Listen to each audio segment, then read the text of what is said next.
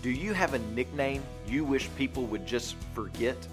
Or an embarrassing moment you wish people would quit bringing up?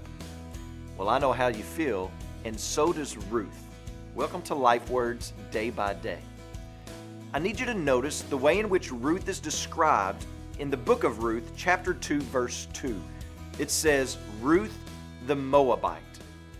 The author doesn't want us to forget Ruth's background. The fact that Ruth was a Moabite was a constant in chapter 1. Naomi's sons married Moabite women. Naomi begged these women to go back to Moab. And then in the last verse of chapter 1, we get it again. Naomi returned and Ruth the Moabite with her.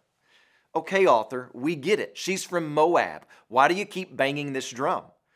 The author keeps this on the forefront of our minds so that we will not forget that we're not dealing with a Jewish girl, but rather a woman from a cursed land, the land of compromise, a people whose origins were covered in utter shame and lewdness, and whose subsequent history had been one as opposed to the nation of Israel and the people of God.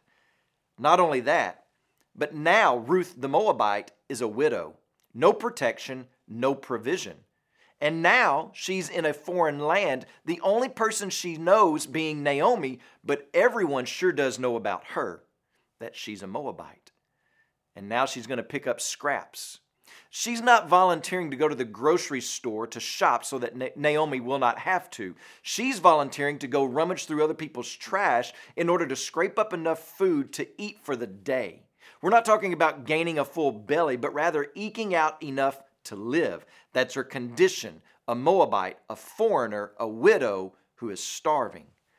But somewhere along the way, Ruth learned of the law in Israel that called upon farmers to leave some leftovers for the poor to pick up.